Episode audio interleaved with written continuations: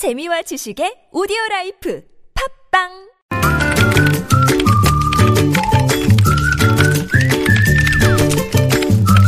네, 뉴스보다 재밌고 뉴스보다 뜨거운 무적의 댓글을 전해주시는 분입니다. 시사 칼럼니스트 이숙현 씨 나오셨어요. 어서 오세요. 네, 안녕하세요. 자, 첫 소식은요. 네, 음주운전으로 논란을 일으켰던 이철성 경찰청장 내정자가요. 네. 이번에는 석사학위 논문을 표절했다 이런 의혹이 제기됐습니다. 어허, 예.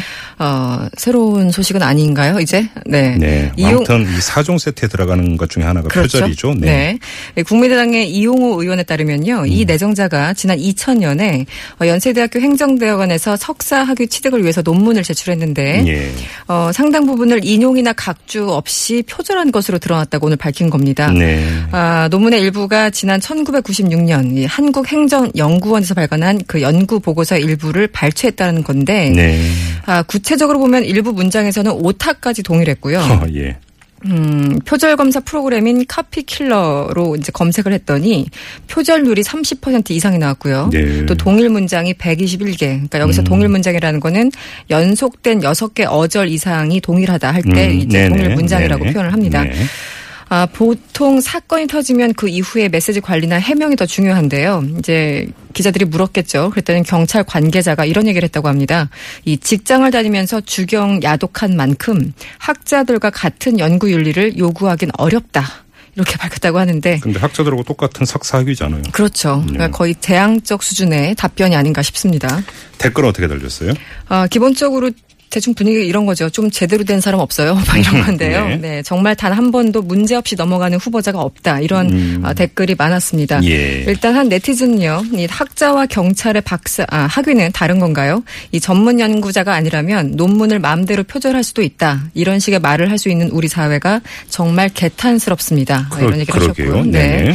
내가 하면 벤치마킹이고 남이 하면 표절입니다. 또 어떤 분은 예. 언제부턴가 우리나라 고위 공직자들 논문 표절과 병역 특혜, 위장 전입과 부동산 투기 이제는 기본이 됐습니다. 네. 아까 말씀하신 사종 세트죠. 예. 네.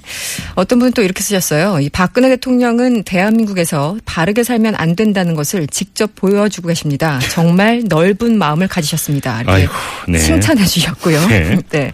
어떤 분은 어, 이 스크리닝을 담당하는 민정수석이죠. 우병우 민정수석한테만 잘만 보이면 다 통과됩니다. 이렇게 음, 적어주셨습니다. 네. 어, 보다 못한 어떤 분은 또 이렇게 적으셨어요. 그냥 고등학생들 중에서 뽑으세요. 누가 돼도 당신들보단 잘하겠어요. 이렇게 일침을 날려주셨습니다. 아이고. 자, 다음 소식 넘어가죠. 네.